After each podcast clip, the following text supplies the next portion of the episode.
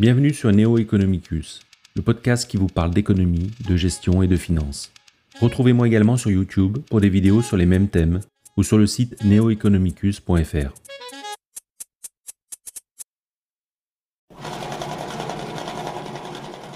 Le dollar tel que nous le connaissons aujourd'hui a été imprimé pour la première fois en 1914.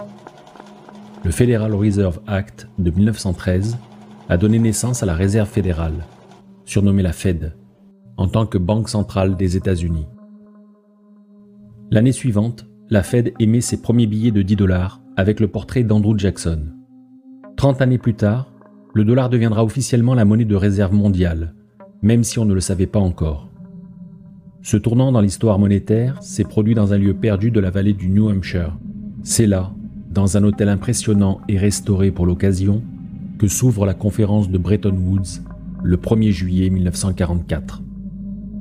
L'enjeu n'est rien moins que la définition d'un nouvel ordre monétaire international censé assurer la paix et la prospérité entre les nations au lendemain de la Seconde Guerre mondiale. Ce nouvel ordre monétaire est encore celui dans lequel nous vivons aujourd'hui, même si les règles ont quelque peu changé à partir de 1971. Le dollar est toujours de loin la monnaie la plus utilisée dans le monde ce qui confère aux États-Unis un privilège exorbitant, comme l'avait déjà pointé en son temps Valéry Giscard d'Estaing, alors ministre des Finances du général de Gaulle. Le privilège de s'endetter toujours plus à bon marché, de vivre au-dessus de ses moyens, sans avoir à en subir les conséquences. Un privilège qui peut aussi se résumer par la formule du secrétaire au Trésor des États-Unis, John Connolly, qui déclarait en 1971 Le dollar est notre monnaie, mais c'est votre problème. Pour comprendre cette domination presque sans partage du dollar, il nous faut remonter le fil de l'histoire. Pour comprendre comment on est passé de ça à ça. D'un étalon or à un étalon dollar.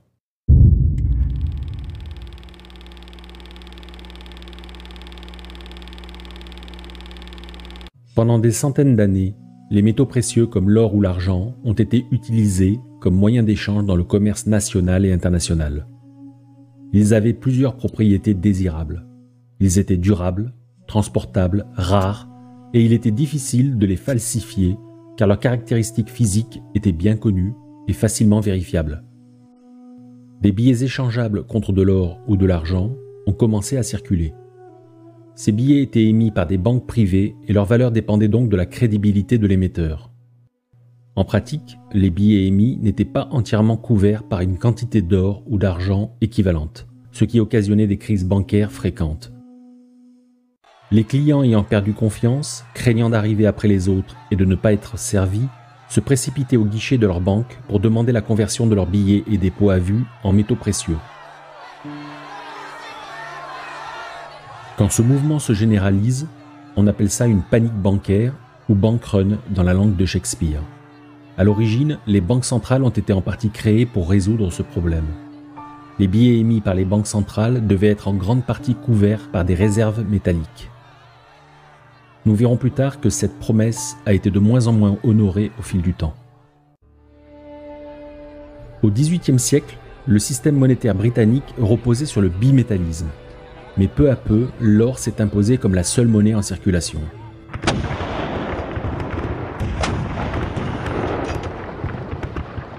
La conversion des billets en or avait été suspendue au cours des guerres napoléoniennes pour être seulement rétablie en 1821.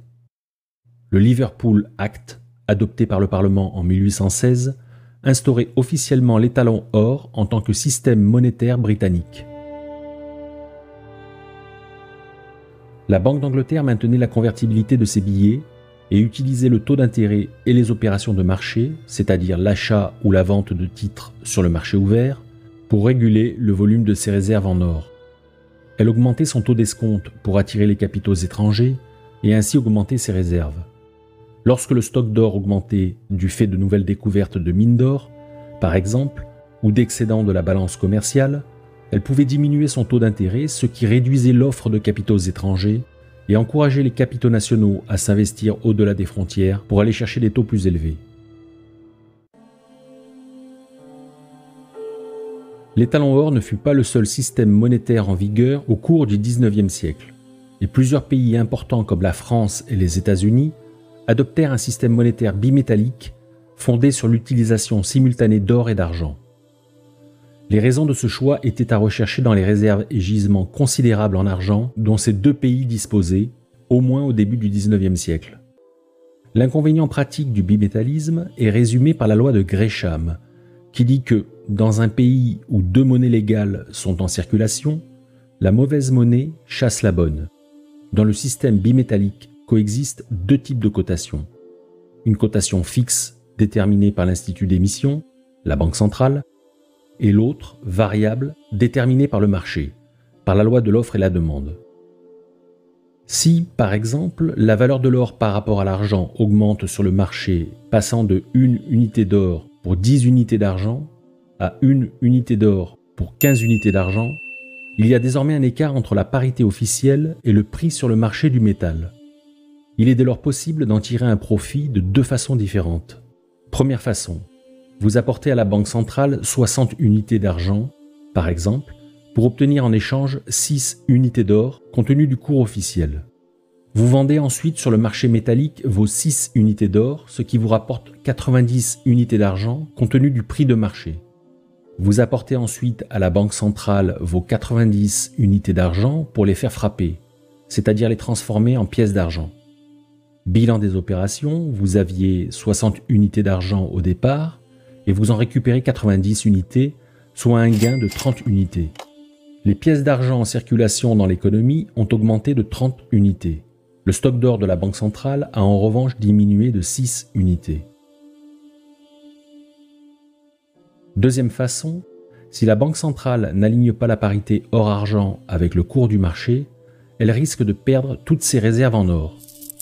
Les détenteurs de pièces d'or qui parient sur cette réévaluation future sont donc encouragés à thésauriser leurs pièces d'or, c'est-à-dire à les mettre de côté pour ensuite les convertir en pièces d'argent quand la nouvelle parité aura été instaurée.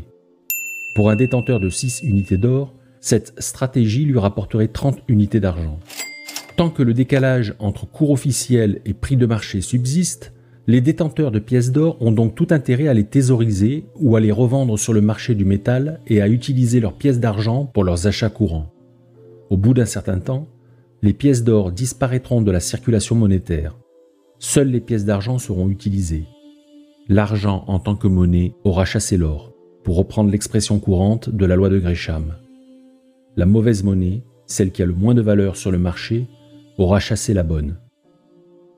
Le mouvement est inverse si c'est l'argent qui, cette fois-ci, est surévalué sur le marché par rapport à la parité officielle. Les pièces d'argent disparaîtront de la circulation, remplacées par les pièces d'or. Le problème du système bimétallique tient dans la difficulté à maintenir un taux de change officiel sensiblement égal au taux de change du marché.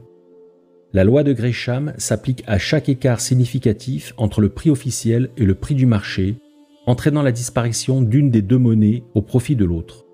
C'est ainsi que le système bimétallique fondé sur l'or et l'argent, en France et aux États-Unis, devenait en pratique un système monométallique fondé tantôt sur l'or, tantôt sur l'argent, selon l'abondance relative des deux métaux et les ajustements de la parité officielle.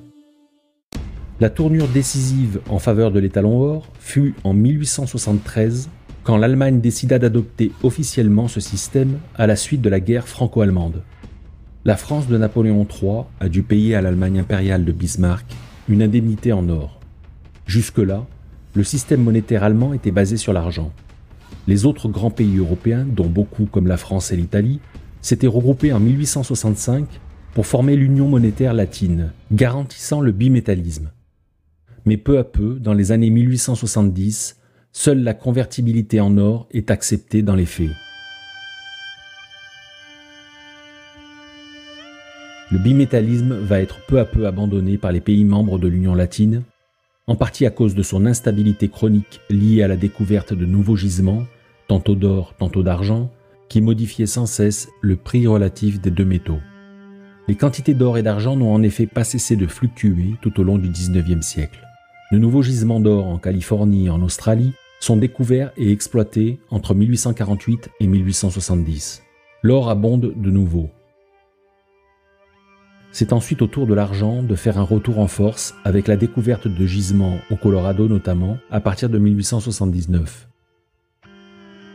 L'étalon or était déjà le système en vigueur dans deux des trois plus grandes puissances de l'époque, à savoir la Grande-Bretagne et l'Allemagne. En 1878, l'Union latine abandonne officiellement le bimétallisme et passe à son tour à l'étalon or exclusif. L'Union finira par être dissoute en 1927.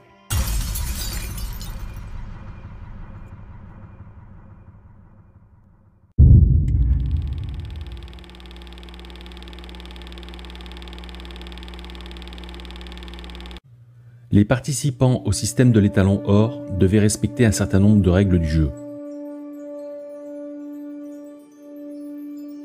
Les devises devaient être convertibles en or selon un taux de change fixe. Suspendre la convertibilité était possible, mais seulement dans des circonstances exceptionnelles comme en cas de guerre ou de crise économique particulièrement sévère. Les pays participant au système devaient émettre une quantité de monnaie équivalente à la quantité d'or détenue en réserve. En conséquence, toute variation de la quantité d'or en réserve devait donner lieu à une variation équivalente de la quantité de monnaie en circulation. Cela signifie que toute opération de stérilisation de la masse monétaire, opération qui consistait à ne pas répercuter la variation du stock d'or sur la masse monétaire, était proscrite. Enfin, l'or et les capitaux devaient être libres de circuler entre les pays sans aucune limite. Le système de l'étalon or avait deux avantages. Tout d'abord, il garantissait la fixité des taux de change grâce au mécanisme des points d'entrée et de sortie de l'or. Si par exemple la France enregistrait un déficit avec l'Angleterre, le franc pouvait se déprécier contre la livre jusqu'à un certain niveau où il devenait préférable pour un importateur français de payer en or plutôt qu'en livres. Ce niveau correspondait au cours officiel moins les coûts de transport de l'or, évalués à environ 0,2%. Quand le taux de change passait légèrement en dessous, l'importateur évitait une perte de change en réglant ses factures en or plutôt qu'en livres. Par conséquent, la dépréciation du franc s'arrêtait au niveau du point de sortie de l'or, car en deçà, plus aucun importateur n'avait intérêt à vendre ses francs pour acheter des livres sterling. La réduction du déficit entraînait une réappréciation du change. Et si le pays devenait excédentaire dans ses échanges avec l'Angleterre, le franc s'appréciait au-delà du cours officiel jusqu'au point où, cette fois-ci, il devenait préférable pour un Anglais de payer sa contrepartie française avec de l'or plutôt que de vendre des livres contre des francs sur le marché d'échange. À partir de ce niveau, le franc cessait de s'apprécier contre la livre et la France accumulait de l'or. Le taux de change entre le franc et la livre oscillait donc dans une bande étroite délimitée par le point de sortie et le point d'entrée de l'or. Il en était de même pour les monnaies de tous les pays participant au système de l'étalon or. Toutefois, pour que tout l'or d'un pays ne finisse pas dans les caisses des autres, il fallait que ce pays ne se retrouve pas constamment avec un déficit net important vis-à-vis de tous les autres. Le mécanisme des points d'or explique la stabilité du change, mais pas comment un pays en déficit peut retrouver l'équilibre de sa balance commerciale. C'est là qu'intervient un deuxième mécanisme mis en évidence au XVIIIe siècle par le philosophe, historien et économiste écossais David Hume. Le mécanisme décrit par Hume permet le rééquilibrage automatique des balances de paiement. Du point de vue économique, on dit qu'une balance des paiements est en équilibre lorsque la variation des réserves est nulle. Quand un pays enregistrait un déficit ou un excédent de sa balance commerciale, cela se concrétisait par une sortie ou une entrée d'or dans les réserves de la banque centrale du pays en question. Un déficit, par exemple, conduisait à une dépréciation de la monnaie domestique puis à une sortie d'or dès que le point de sortie d'or était atteint. Cette sortie d'or devait réduire la masse monétaire en circulation dans le pays et conduire à une baisse des prix en vertu de la théorie quantitative de la monnaie. Cette baisse des prix donnait un regain de compétitivité au pays qui pouvait ainsi exporter davantage. Inversement, le pays excédentaire connaissait une entrée d'or qui renchérissait les prix et pénalisait ses exportations.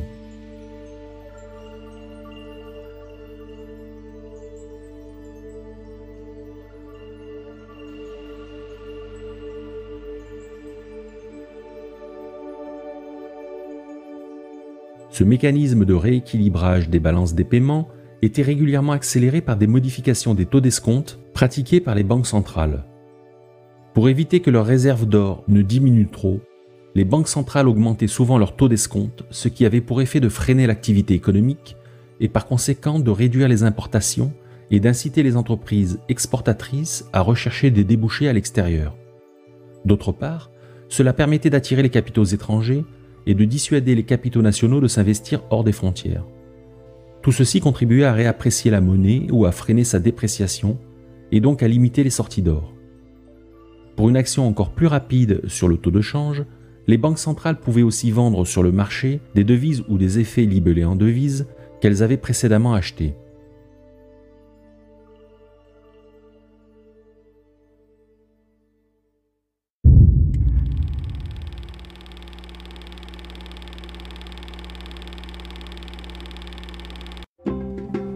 Jusqu'au début du 19e siècle, le bimétallisme or-argent est le système dominant.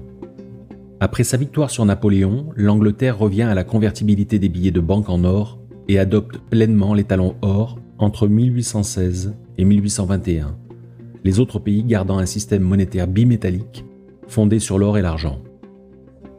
Dès lors, la Grande-Bretagne va étendre sa présence sur les cinq continents en colonisant nombre de territoires.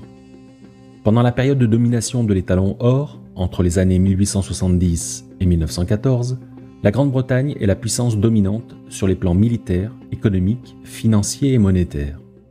Il s'agit de la première puissance industrielle qui exporte ses produits et ses machines partout dans le monde et contrôle ses approvisionnements en matières premières grâce à son empire colonial. Le marché financier de Londres est le plus développé et le plus dynamique, attirant les capitaux du monde entier. La Grande-Bretagne peut emprunter à des taux plus bas que les autres pays, et ses excédents courants peuvent être réinvestis à l'étranger dans des activités à forte rentabilité. Peu à peu, les banques centrales des autres pays finissent par détenir des livres sterling plutôt que de l'or, la livre étant considérée as good as gold. Au bout du compte, les échanges internationaux se règlent en livres sterling plutôt qu'en or. D'après l'économiste belge Robert Triffin, spécialiste des questions monétaires et conseiller du président Kennedy, la masse monétaire mondiale en 1913 se décomposait ainsi. Les billets en circulation dans le monde représentent 8 milliards de dollars et sont couverts à hauteur de 5 milliards par des réserves d'or et d'argent détenues par les banques centrales. La monnaie scripturale, qui s'est beaucoup développée au XIXe siècle, en raison des crédits accordés par les banques, représente plus de la moitié de la masse monétaire et n'a pratiquement aucune contrepartie métallique. Imaginez que tous les détenteurs de billets et dépôts à vue souhaitent les convertir en or. Mais tant que la confiance est là, le système tient. Les réserves d'or couvrant largement le volume habituel de conversion auquel les banques centrales ont à faire face. Il faudrait des circonstances graves, comme celles qu'ont connues les Anglais pendant les guerres napoléoniennes, pour déclencher une crise de confiance susceptible de pousser les détenteurs de billets et de dépôts à réclamer leur remboursement en or.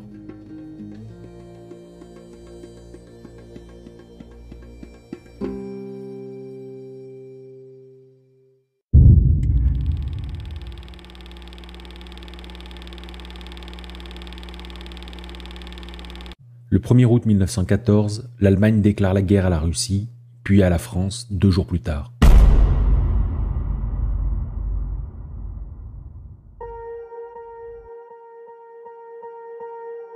Le conflit va s'éterniser et comme toujours, le nerf de la guerre, c'est l'argent. Tous les pays cherchent à accroître leur stock d'or pour pouvoir continuer à s'approvisionner à l'étranger. Les sorties d'or sont proscrites et le cours forcé des billets est instauré il n'est plus possible d'en demander la conversion en or. Les banques centrales vont ainsi pouvoir faire tourner la planche à billets sans limite. Mais la contrepartie de cette politique, c'est une inflation galopante malgré l'instauration du contrôle des prix. Les prix flambent, et un peu partout en Europe. L'Angleterre se distingue en maintenant officiellement la convertibilité des billets, mais les fonctionnaires ont pour mission de dissuader les demandeurs. Les prix doublent en Angleterre et en Allemagne, et augmente davantage dans d'autres pays comme en France. Aux États-Unis, on redoute que les étrangers en quête de capitaux ne liquident leurs actifs outre-Atlantique et ne convertissent en or ou en devises les dollars obtenus, ce qui ferait chuter la bourse, diminuerait les réserves d'or et déprécierait le dollar. Les Américains cherchant à se prémunir contre ces risques se mettent à vendre et du coup précipitent le mouvement. Le dollar s'effondre. L'or fuit les États-Unis pour l'Europe mais la situation va finir par s'inverser. les Européens ont besoin d'acheter toutes sortes de produits aux États-Unis, de l'alimentation, du matériel militaire entre autres. Le règlement se fait en dollars et en or. Le dollar se réapprécie et l'or quitte l'Europe pour les États-Unis. Les Américains sont alors confrontés à la hausse des prix avec l'augmentation du stock d'or et des crédits accordés aux pays européens. Mais en 1917, avec l'entrée en guerre des États-Unis, les ventes de l'oncle Sam à ses alliés européens seront directement financées par des crédits accordés par la Réserve fédérale américaine, ce qui stoppe les règlements en or. Au sortir de la guerre, les cartes monétaires sont rebattues. Il y a un groupe de monnaies fortes, en tête desquelles on trouve le dollar et le yen. La convertibilité du dollar en or est rétablie dès 1919 et la parité maintenue. Les Anglais décident de rétablir la parité or de la livre qui prévalait avant la guerre. Tâche impossible pour de nombreux pays comme la France où l'inflation a été trop forte. Grande perdante de 14-18, l'Allemagne est en proie à des difficultés économiques et financières qui vont s'aggraver. En 1919, le traité de Versailles inflige au pays de lourdes réparations.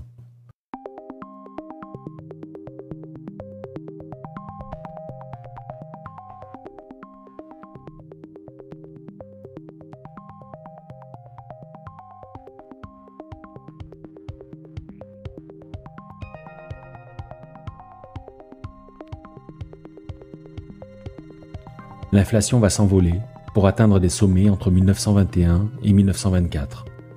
C'est l'hyperinflation de la République de Weimar qui marquera l'Allemagne pendant longtemps. Le retour au strict étalon or prévalant avant la Première Guerre mondiale est compliqué. La masse monétaire en circulation non couverte par des réserves en or est trop importante et les réserves de certains pays sont au plus bas. Conscients du problème, 34 pays, sauf les États-Unis, se réunissent à Gênes en 1922 à l'initiative de la Grande-Bretagne pour tenter de définir un nouveau système monétaire international.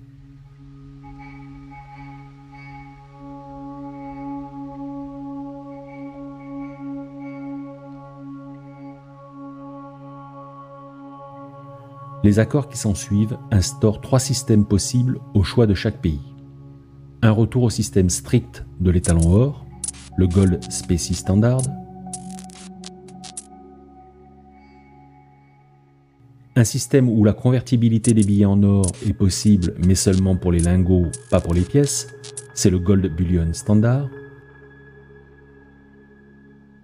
et enfin, troisième système possible, pour les pays qui n'ont pas assez d'or en réserve, le Gold Exchange Standard, où les talons changent or.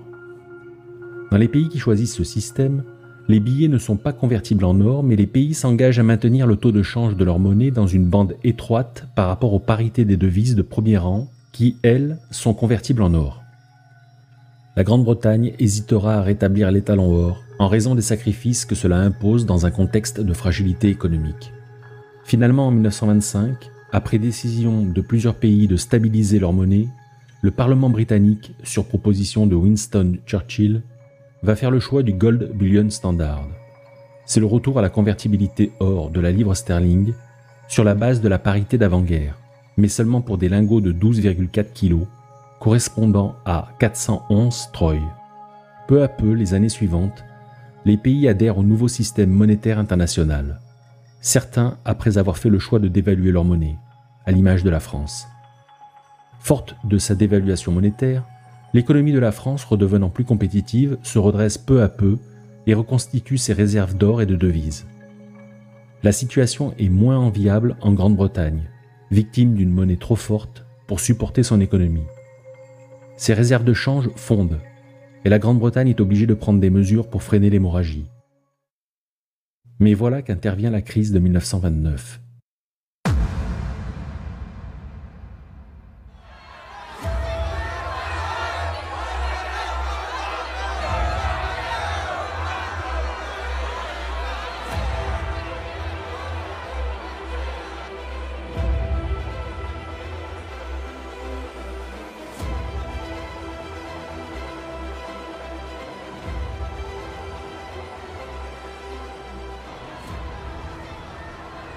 La Grande Dépression qui gagne l'Europe contraint les étrangers à liquider leurs avoirs, notamment en livres sterling, et à demander leur équivalent en or.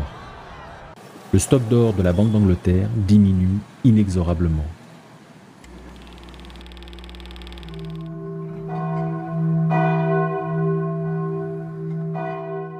En 1931, le rapport Macmillan dévoile que 250 à 300 millions de livres sterling détenus par les étrangers n'étaient couverts que par une réserve métallique inférieure à 150 millions.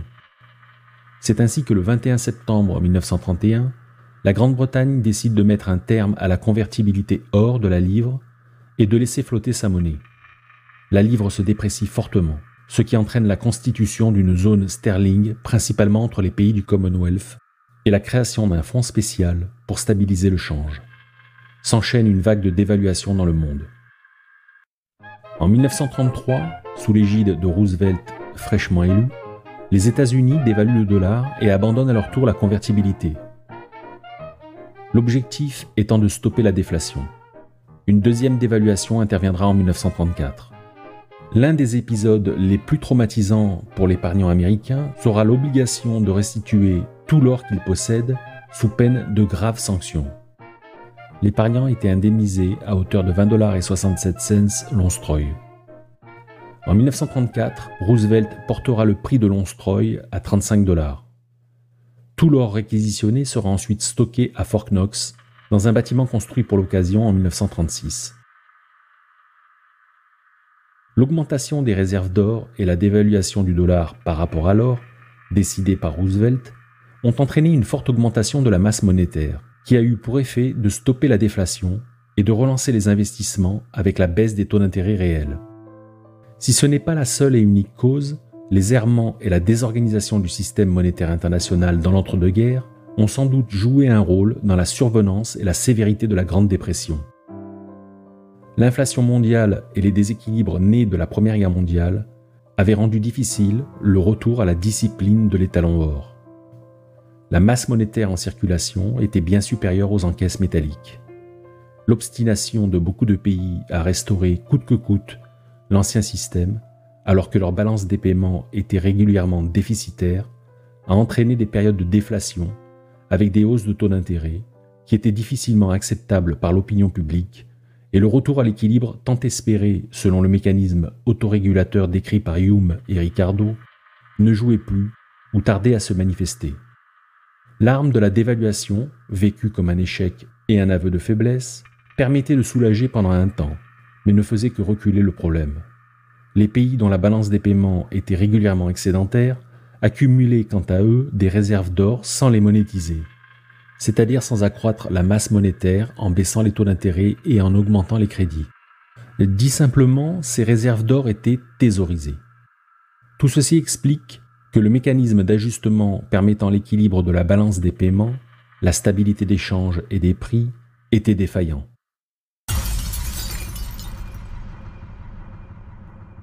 La Grande Dépression et les dévaluations de la livre en 1931, puis du dollar en 1933, avait créé des déséquilibres monétaires dans les pays du bloc orifère, faisant craindre une guerre des monnaies. Il était donc urgent que les grandes nations coopèrent. Lors d'une convention tripartite en septembre 1936, la France, les États-Unis et la Grande-Bretagne décident de la fin de la convertibilité en or pour les agents économiques, sauf pour les banques centrales. L'accord tripartite était informel et provisoire. Les pays signataires avaient convenu de s'abstenir de toute dévaluation compétitive et de faire en sorte de maintenir les taux de change au niveau existant. Pour ce faire, il était convenu de réserver aux seules banques centrales de ces pays le droit d'échanger de l'or contre d'autres formes monétaires. La Belgique, la Suisse et les Pays-Bas finissent par souscrire à l'accord. La France aura néanmoins dévalué dans le cadre de cet accord. Et entre 1936 et 1940, le franc perdra près des deux tiers de sa valeur. C'est dans un tel contexte que la Seconde Guerre mondiale intervient. À la fin de la guerre, le stock d'or des États-Unis dépassera 22 milliards de dollars, trois fois plus qu'en 1934 les États-Unis, sortis grands vainqueurs de cette guerre, les principaux créanciers des Européens, sont alors en position de force pour imposer leur vue sur le futur système monétaire international.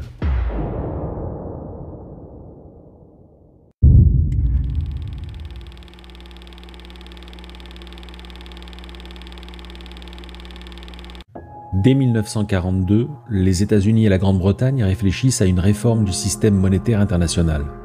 L'objectif est de trouver un système qui garantisse la stabilité et le développement du commerce international, ce qui impliquait la stabilité des changes, l'ajustement symétrique des balances des paiements et la limitation du recours aux dévaluations compétitives. Dès 1940, un homme travaille déjà à une proposition de réforme du système. Il s'agit du célèbre économiste John Maynard Keynes, qui s'était déjà distingué par le passé et surtout en 1937 par son ouvrage Théorie générale de l'emploi, de l'intérêt et de la monnaie, où il posait les fondements d'une nouvelle théorie qui allait donner naissance au keynésianisme. Harold Nicholson, ministre britannique de l'Information, avait nommé Keynes pour qu'il réfléchisse à un nouvel ordre monétaire en réponse au projet allemand proposé par Walter Funk, le président de la Reichsbank, la banque centrale allemande de l'époque. La tâche est d'autant plus délicate que Keynes est assez favorable au plan Funk, qui prévoyait notamment l'abolition de l'étalon or. Le plan élaboré par Keynes allait être révisé huit fois avant d'être publié le 7 avril 1943. Côté américain, on n'était pas en reste sur la question de l'avenir du système monétaire international. La tâche d'imaginer le futur système monétaire international avait été confiée à Harry Dexter White, qui travaillait pour le secrétaire du Trésor, Henry Morgenthau. Harry Dexter White était aussi économiste, mais bien moins renommé que Keynes. Il débute une carrière dans l'administration en 1934 au département du Trésor et devient le principal collaborateur de Morgenthau en 1941. Le plan définitif élaboré par Keynes prévoyait principalement un système multilatéral où l'équilibre de la balance des paiements n'incombe pas seulement au pays en déficit. Le pays en excédent doit aussi être acteur du rééquilibrage. Une chambre de compensation internationale, sorte de banque centrale mondiale dotée d'une monnaie, le Bancor, inconvertible, que ce soit en or ou en devise. Cette chambre de compensation était chargée de financer les pays débiteurs avec les excédents des pays créditeurs un système de pénalité pour les pays trop déficitaires ou trop excédentaires, pour les inciter à adopter des mesures permettant de réduire les déséquilibres commerciaux entre les pays. La flexibilité des taux de change. La possibilité de dévaluer ou de réévaluer les monnaies nationales est autorisée dans une certaine mesure afin de rétablir l'équilibre des balances des paiements. Un contrôle des mouvements de capitaux pour éviter les mouvements spéculatifs de nature à déséquilibrer le système. Les mouvements liés à des investissements dans l'économie réelle sont en revanche autorisés. Keynes avait pour préoccupation de bâtir un système monétaire international dont l'objectif de stabilité des changes et d'équilibre des balances des paiements ne soit pas un frein au développement économique des pays participants. Car si le système de l'étalon or assurait une relative stabilité du change, du taux d'intérêt et des prix sur le long terme, c'était souvent au prix d'ajustements douloureux à court terme pour les pays déficitaires. Il faut se souvenir que, dans ce système, une pression sur le taux de change à la suite d'un déficit de la balance des paiements devait entraîner mécaniquement une réduction de l'offre de monnaie et une hausse des taux d'intérêt. Le niveau des prix baissait certes, mais la production et l'emploi également, du moins à court terme. Ce qui était supportable pour les économies du 19e siècle ne l'était manifestement plus pour celles du 20e. La Grande Dépression était passée par là et la masse monétaire constituée par les billets et dépôts à vue n'était que très peu couverte par les réserves en or, rendant difficile, voire impossible, le maintien de taux de change fixes. Les préoccupations de White étaient similaires, mais la position hégémonique des États-Unis au sortir de la guerre poussait en faveur d'une solution consistant à faire du dollar l'étalon du nouveau système monétaire international. Le plan définitif élaboré par White prévoyait principalement la fixité des taux de change, les monnaies sont définies dans une parité fixe au dollar et non plus par rapport à l'or comme auparavant. Seul le dollar est convertible en or. Les pays peuvent émettre de la monnaie uniquement en fonction de leurs réserves en or ou en dollars. Les banques centrales doivent intervenir sur le marché d'échange pour maintenir la parité de leur monnaie à l'intérieur d'une bande étroite. La création d'un fonds de stabilisation sur la base de dépôts des pays membres. Le fonds peut accorder des financements aux pays dont les déficits extérieurs sont trop importants la possibilité de dévaluer ou de réévaluer à titre exceptionnel, mais seulement sur la base d'un vote avec droit de veto. La création d'une banque de reconstruction pour l'après-guerre. Dans le système de White, l'étalon monnaie n'est de fait plus l'or, mais le dollar, qui reste seul convertible en or, mais seulement entre banques centrales. Une banque centrale européenne, par exemple, peut demander la conversion de ces dollars en or auprès de la Banque centrale américaine. Les particuliers, les entreprises, n'ont pas la possibilité de demander la conversion de leurs avoirs en or, contrairement au système de l'étalon or ayant prévalu de 1870 à 1914. Le système White n'est rien moins qu'un système de change or dans lequel une seule monnaie, le dollar, a le privilège de la convertibilité en or. Le fonds de stabilisation du plan White deviendra le FMI et la Banque de reconstruction, la BIRD, puis la Banque mondiale. Après deux ans de révision et de tractation entre Anglais et Américains, un compromis est trouvé entre les deux parties. La puissance économique et l'imposant stock d'or des États-Unis plaçaient ce pays en position de force pour imposer son plan. Et c'est donc le plan White qui a été retenu, pour l'essentiel. Restait à le faire entériner par l'ensemble des pays alliés pour qu'il devienne effectif.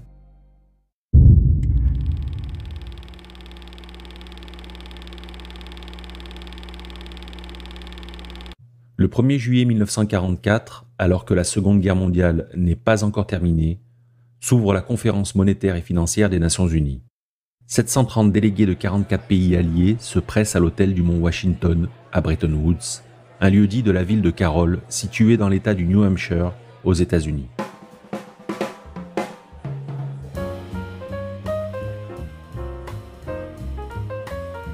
Cet hôtel majestueux a été construit entre 1900 et 1902 et a dû être rénové à la hâte pour abriter l'événement. C'est le secrétaire américain au Trésor, Henry Morgenthau Jr., qui préside la conférence. L'objectif de la conférence est de faire adopter le plan du nouveau système monétaire international tel qu'il a été concocté par les Anglais et surtout les Américains. En somme, de faire valider le plan White, moyennant quelques ajustements à la marge décidés lors de la conférence. À Bretton Woods, Keynes et White se retrouvent. Keynes était là en tant que conseiller du Trésor britannique et White en tant que représentant du Trésor américain. Les deux économistes avaient déjà croisé le fer quelques années plus tôt à propos des prêts accordés par les États-Unis à la Grande-Bretagne pour financer la guerre. Bien que son plan n'ait pas été retenu, à Bretton Woods, c'était Keynes la vedette. Harry Dexter White ne jouissait pas de la même notoriété. Il était considéré comme un économiste conventionnel, peu innovant. En revanche, il passait pour être meilleur négociateur que Keynes. Keynes, dont le cœur est fragile, fait un malaise. On annonce même sa mort, par erreur.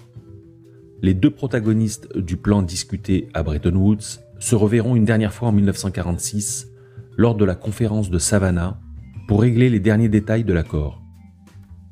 Keynes mourra quelques semaines plus tard d'une énième crise cardiaque. À son tour, White décédera d'une crise cardiaque en 1948, trois jours après avoir témoigné lors d'une audition devant la commission de la Chambre sur les activités anti-américaines. White était en fait soupçonné d'espionnage pour le compte de l'Union soviétique. Il avait été nommé directeur du FMI en 1946 par le président Truman mais dut démissionner en 1947 à cause des soupçons qui pesaient sur lui.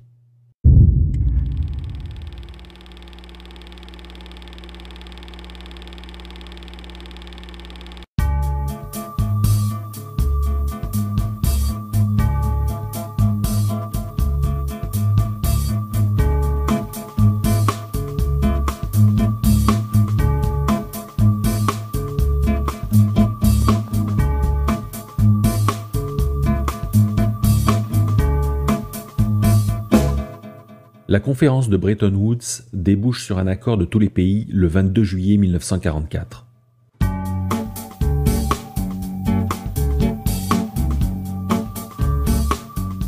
C'est le début du Gold Exchange Standard, l'étalon de change or, sur la base du plan White, ou devrait-on dire le début de l'étalon dollar. Mais le système de Bretton Woods a une faille que résumera l'économiste Robert Triffin en 1960 et qui deviendra le paradoxe ou dilemme de Triffin. Pour que le système de Bretton Woods fonctionne dans la durée, il faut à la fois que le dollar soit abondant pour alimenter la croissance mondiale, mais en même temps, il doit être suffisamment rare pour garantir sa convertibilité en or selon la parité fixe qui a été définie. D'où le dilemme ou le paradoxe. Les déficits continus de la balance des paiements des États-Unis au cours des années 1950 avait fourni au monde des liquidités, mais avait également provoqué l'accumulation de réserves en dollars dans les banques centrales d'Europe et du Japon. Alors que les banques centrales rachetaient ces dollars contre de l'or, les réserves d'or des États-Unis ont chuté dangereusement au point qu'il était devenu difficile de maintenir la parité hors-dollar. Les réserves d'or du pays étaient en effet passées de 66% de l'or mondial en 1946 à 38% en 1961 et 24% en 1971. Cette pression à la baisse du dollar devient intenable pour tous les pays. En 1971, Nixon annonce la fin de la convertibilité du dollar en or.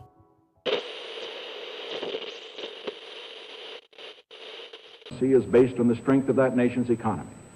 And the American economy is by far the strongest in the world. Accordingly, I have directed the Secretary of the Treasury to take the action necessary to defend the dollar against the speculators. I have directed Secretary to suspend temporarily the convertibility of the dollar into gold or other reserve assets. Le dollar est ensuite dévalué et à partir de 1973, on entre dans un système de change flottant lequel sera définitivement entériné lors des accords de la Jamaïque en 1976. Il ne reste plus grand-chose de Bretton Woods. Seules les institutions internationales qui en sont issues, le FMI et la Banque mondiale, perdurent. On aurait alors pu s'attendre à une remise en cause fondamentale du dollar en tant que réserve de change et principal moyen de règlement international. Il n'en est rien pour l'instant le dollar représente environ 60% des réserves des banques centrales et reste le principal moyen de règlement international. Pourtant, la domination économique des États-Unis a reculé. Leur balance courante, qui enregistre principalement les importations et exportations de biens et services, est régulièrement déficitaire depuis les années 1980. Malgré cela, les capitaux étrangers affluent même quand les taux d'intérêt sont bas les États-Unis peuvent continuer à mener des politiques monétaires et budgétaires expansionnistes qui creusent leur déficit extérieur, sans se soucier des conséquences sur la valeur de leur monnaie. Ce privilège exorbitant du dollar qu'avait dénoncé en ces termes Valéry Giscard d'Estaing, alors ministre des Finances de De Gaulle, n'est toujours pas remis en question.